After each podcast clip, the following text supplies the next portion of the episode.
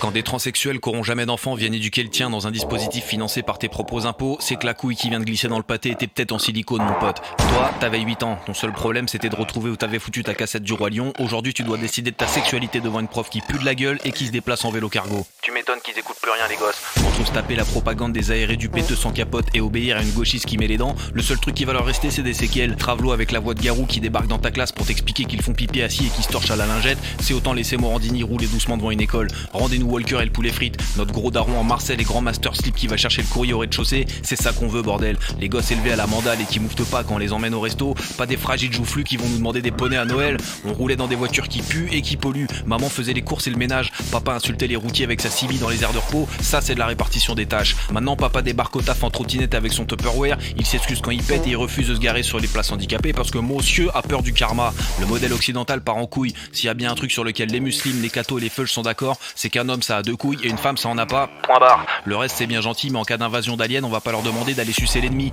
Respect aux homosexuels qui ont rien demandé à tous merdier et qui comprennent où je veux en venir. Les religions et les convictions personnelles, ça se respecte. Plus c'est intime, plus c'est intense. Laissez nos enfants tranquilles, c'est tout ce qu'on vous demande.